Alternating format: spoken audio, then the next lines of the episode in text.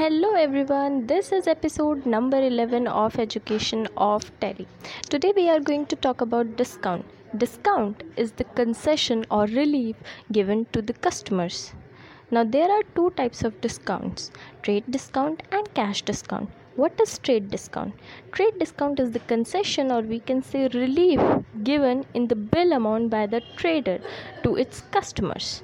Cash discount is the discount that is given when the payment made by customer is before the due date. That is cash discount. Stay tuned for more episodes